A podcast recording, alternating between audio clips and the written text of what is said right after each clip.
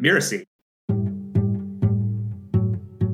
How do you get people who are not totally bought into this yet? Like they may be on board with it intellectually, but they're not necessarily jumping up and down to go through this training. How do you really help them make the most of it?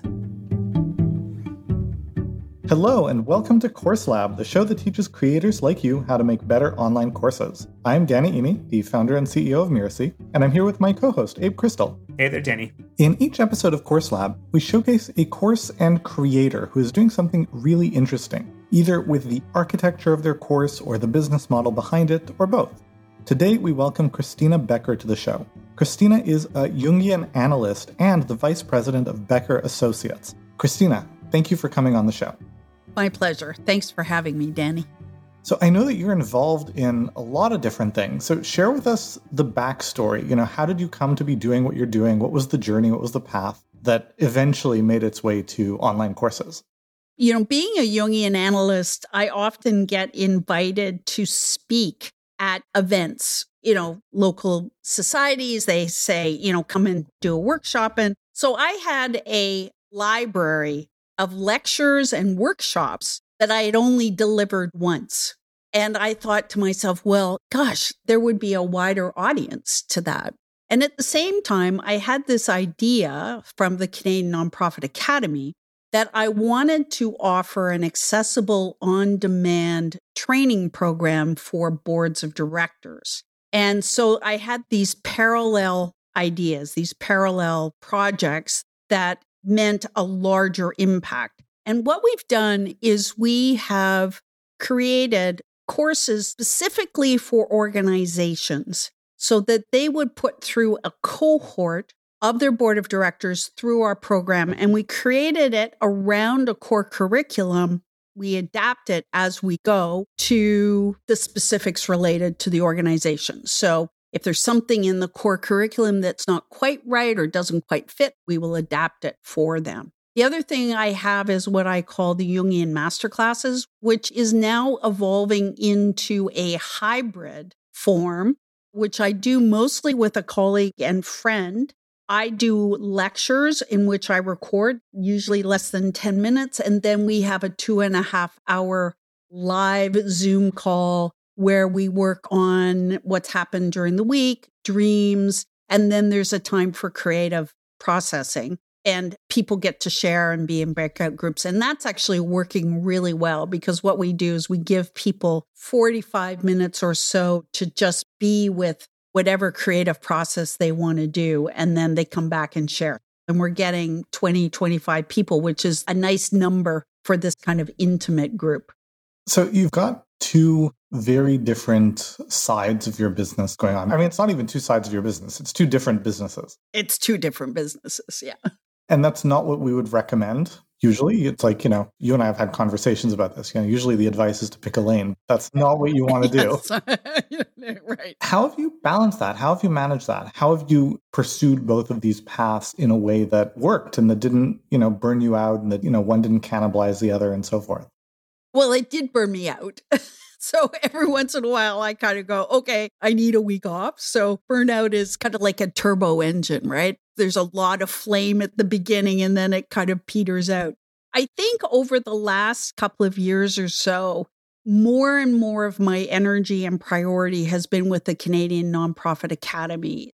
There's a lot of passion there. And there's a lot of need. And when I think about it and when I really connect to the impact that I want to make, I feel like the nonprofit sector has a lot to offer and can make people's lives so much better. And when they don't have a board that is properly trained in their roles and responsibilities, their impact in their community suffers. So when I start talking about that, I get really energized and I've got a whole bunch of ideas. And so I'm really actually just following the energy of where I feel like whatever my life purpose is, where that wants to go at the moment. And at the moment, there's just a lot of energy for the Canadian Nonprofit Academy. There are some weeks in which my private practice as a Jungian analyst and the Canadian Nonprofit Academy, they do clash. And I kind of go, oh boy, at the end of the week, I need a good Sunday to not do anything That's happening a little bit less frequently as I get more aware of balancing my workload.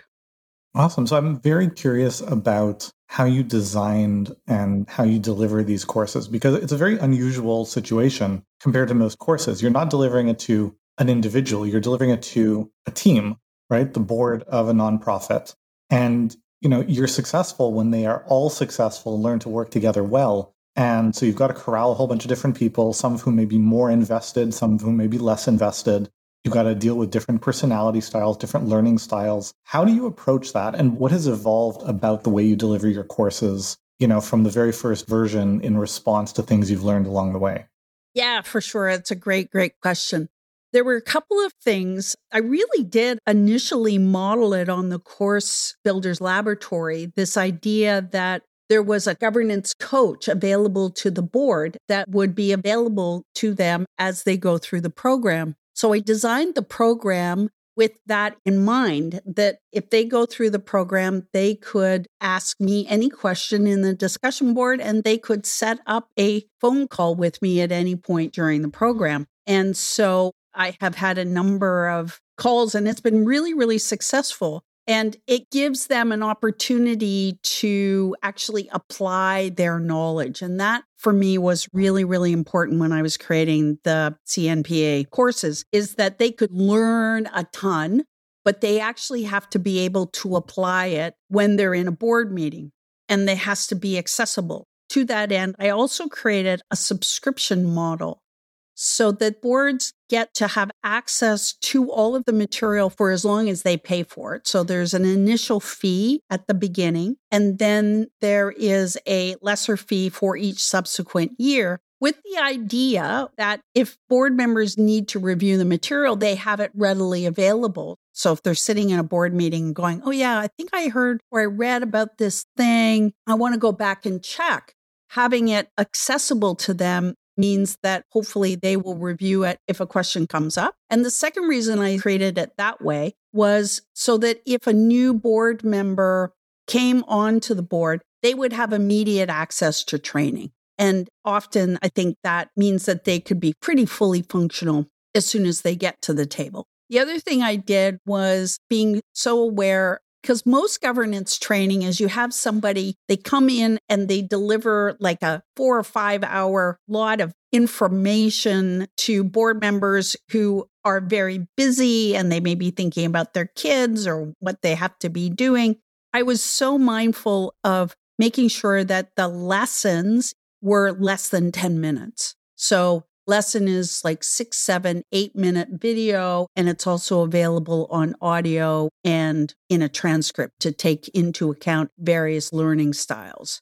And that seems to be working so that people, you know, if they're in their car or they're, you know, making dinner, they can just say, okay, I'm going to, you know, take 15 minutes and listen to this particular lesson. So I was really, really mindful to make it really accessible for adult learners and for busy people the other thing that I did was made sure I incorporated a lot of things related to teams to say, you are a team. And so there's a whole lesson on teams and what does a dysfunctional team look like. And so those are the kind of the things that I did to make it accessible, to make it relatable to adult learners and easy to digest. How did you find that working? Or were there challenges or roadblocks you encountered that you had to kind of iterate and adapt and change the course over time? I've done two iterations of the course. I think it's time to do a third. So that's on the plan for maybe a year or so. The biggest thing is getting people to complete. That's been the biggest thing. And so we've put into place kind of like emails from me reminding people or just trying to highlight a certain aspect of the training, you know, three, four, six months out working with the champions. So that could have been the board chair or the executive director to say, how can you bring it up at a board meeting in which you raise the awareness that this needs to be done? We've encouraged boards to make it mandatory. And so that they actually create a motion to say this training is mandatory. It's part of what your obligation is. That seems to be working. And the other thing we've done is we send progress reports to the main person every month so they can see exactly where everybody is in the program so then they can follow up. That's working. At least what we know is that then it's front of mind, right? That at least somebody in the organization is aware that these are the people who've completed and these are the people who haven't completed. So that's the big iteration. That's what I'm still working on because my goal it's 100% completion. Like that's my goal. So far not so good. well, there's completion and then there's like what are people doing based on what they've learned, right? Like is that something that you attempt to, you know, look at or gather input in on some way? Yes. And in our course evaluation at the end, you know, one of the main questions is that has this helped you and why? So we get a sense of that.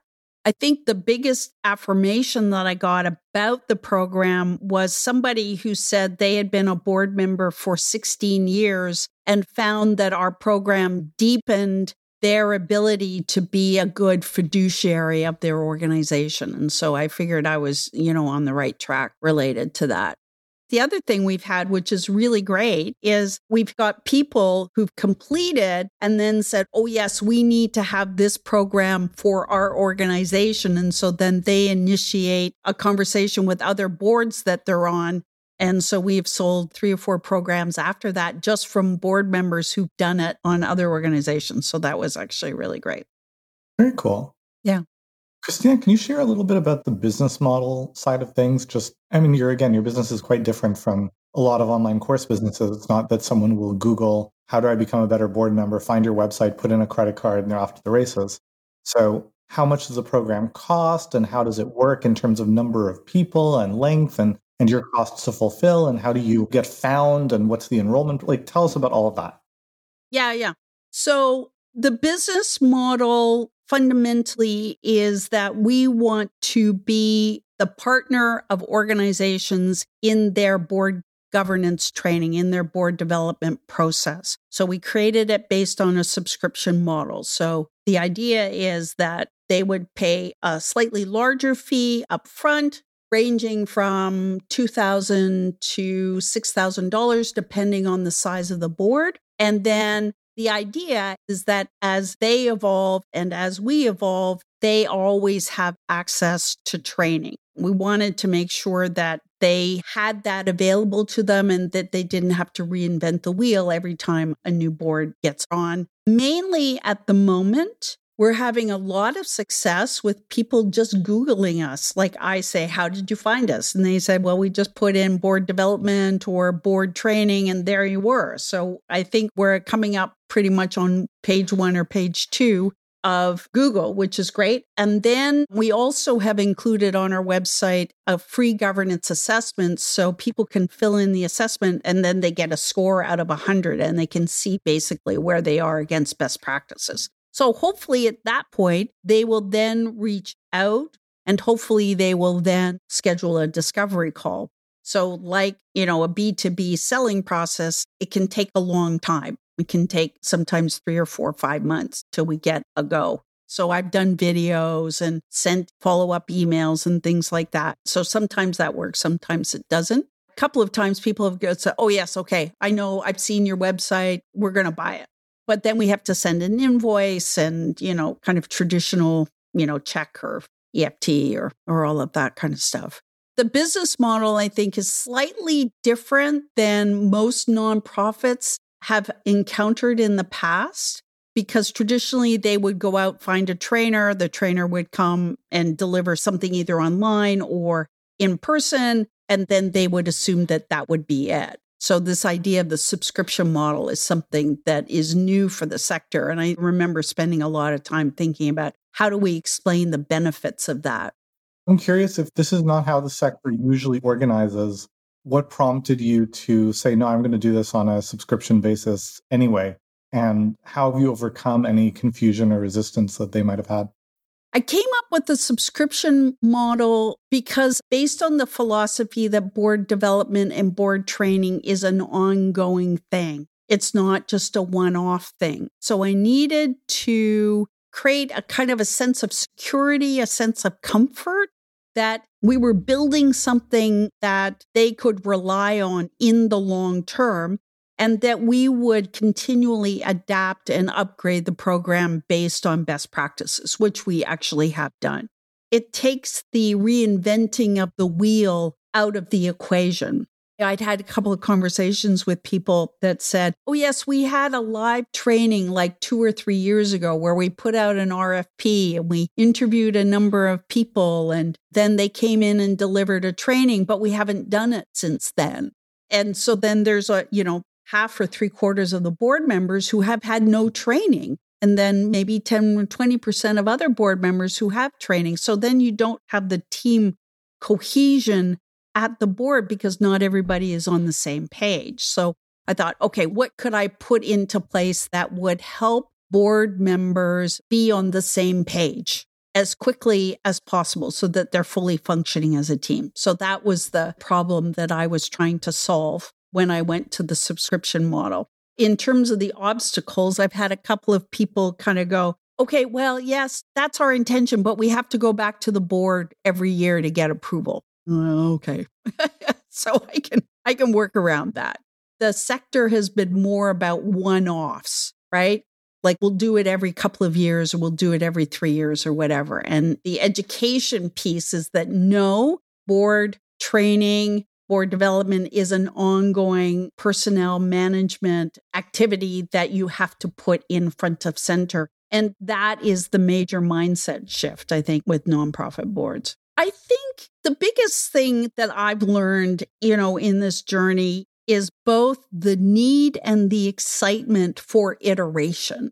Like once you create a course, like that's not it. You know, it's a dance between your students and yourself and learning new things. And I think for me, that's been really, really fun because I love this idea of improving and making it more relevant and how can we make it better and how can people learn more from it. So this idea of for course creators is that it is a constant evolution. It's a constant iteration around how to make the course better, how to make it more relevant, how can people apply it to whatever it is that you're training.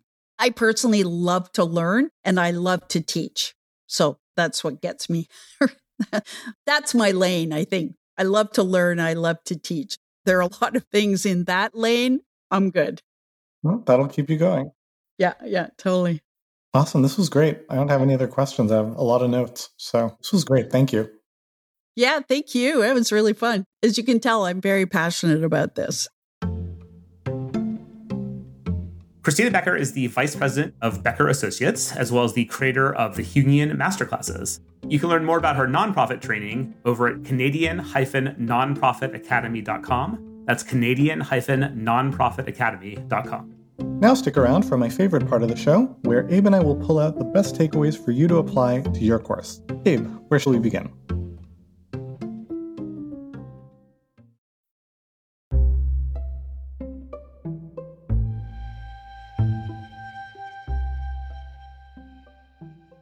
What really stuck with me is this challenge, but also opportunity of creating learning experiences where the buyer and the learner are somewhat different, even though they're related. And so in Christina's nonprofit training, she's essentially selling this concept to a board of a nonprofit or an executive director, or maybe sometimes some key influencer in that organization, but usually it would be the director or the chairperson of the board. But for her training to really have an impact, what she needs is for everyone on the board to go through it, to understand it deeply, and to apply it in how they run their board meetings and make decisions and govern the nonprofit, which is a bit different than the kind of typical course we talk about where someone signs up to take a course because they want to improve their own watercolor painting or because they're having trouble communicating with their kids and they just buy it for themselves. So it's it's pretty interesting context, and it raises a real challenge around how do you motivate and engage people who didn't even like sign up for or commit to this training on their own. But it's also a big opportunity to scale the impact, right? To help change the way that nonprofits operate by reaching countless board members that you just couldn't impact through one on one coaching or through more labor intensive methods. And to some extent, it's kind of an unsolved problem, right? Like, as Christina said, she's still kind of figuring that out, right? How do you get people who are not totally bought into this yet? Like, they may be on board with it intellectually, um, but they're not necessarily jumping up and down to go through this training. How do you really help them make the most of it? The experiments that she's doing to connect and serve those people are really interesting and hopefully we'll you know talk to more course creators doing some more things and learn more best practices and innovations that people are figuring out and how to do that it's just a really interesting problem it is. I found also really interesting the discussion that you had with Christina around kind of completion versus maybe other metrics of success, because not everyone wants to go through a course kind of from start to finish. We, the creators, want them to. We want everyone to want to do that. It's a great course. Don't they know that? I mean, but just like some people like to read mysteries starting in the last chapter, a lot of people think that's heresy. But I mean, hey, if you're reading a mystery, read it however you want. So, kind of having just a clarity on what are the different ways that you can measure the impact of your course. One is completion, but another is, you know, she has her feedback forms at the end, which people complete. And that's a good sign because if people are checked out, then they tend not to fill out those forms. But gathering, well, what has the impact been and how has it made a difference for you and your work and for the organization you're a part of? I think that's really important. So just getting creative around how to measure success and what is the success that is meaningful for your student is really important. And on the topic of getting creative, I really liked that she had this idea that it would just make more sense for this to be subscription based than one time course based, so to speak even though it wasn't generally done that way in the industry. And she's made it work by and large quite nicely. And it's driven her business very well and made a created a stable foundation for these boards where people often rotate on and off of the board. And so there's a fair amount of turnover for them to have some continuity in terms of how to operate successfully and effectively as a team. So just a good note there around kind of not necessarily being constrained by the box of this is how I think people typically do things in my industry. Yeah, applies to both the learning model and the business model. Yeah. And I mean, frankly, to her refusal to pick a lane, that's not what we'd recommend generally, but, you know, she makes it work in her context. And, and I think a big part of it is that things kind of come in seasons, right? So you can have multiple things going on, but this season, this is the priority, and this season, that is the priority. And as long as you're clear on what is the thing that you are primarily focused on, what is kind of the secondary at the moment, you can kind of make it work. And some, I think it's just about knowing yourself too, right? Some people are really good at just focusing very deeply on one kind of strategy and, and priority, and they're just going to do that with intense focus. And, you know, other people might just get kind of bored and restless doing that, and they really need a second thing to keep their creativity flowing. Awesome. That's all I've got. Um, you want to read us out? Thank you for listening to Course Lab. I'm Abe Crystal, co-founder and CEO of Ruzuku, here with Dan Iny, founder and CEO of Mirasee. Course Lab is part of the Mirasee FM a podcast network, which also includes such shows as Self-Awakened Lifestyle and Making It. This episode of Course Lab was produced by Cynthia Lamb Geoff Govertsen assembled the episode. Danny Iny is our executive producer, post production by Post Office Sound. Another big thanks to Christina Becker for coming onto the show today. Remember, you can learn more about her over at cjbecker.com. To make sure you don't miss the excellent episodes coming up on Course Lab, follow us on Apple Podcasts, Spotify, or wherever you're listening right now. Did you enjoy today's show? If you did, go ahead and leave us a star review. It really does make a difference. Thank you, and we'll see you next time.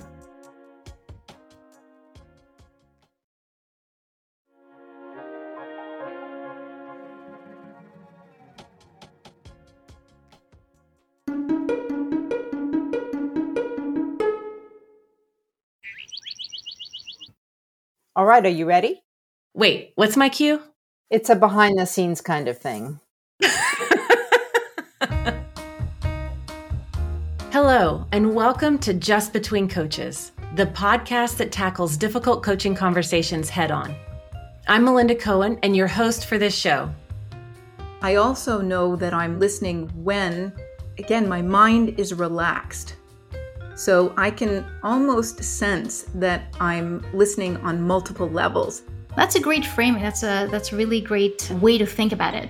Um, I think so, actually, now that I'm thinking about it, because I think that something that is very dangerous is for people to think that being a great coach comes from having the credentials. One has nothing to do with the other.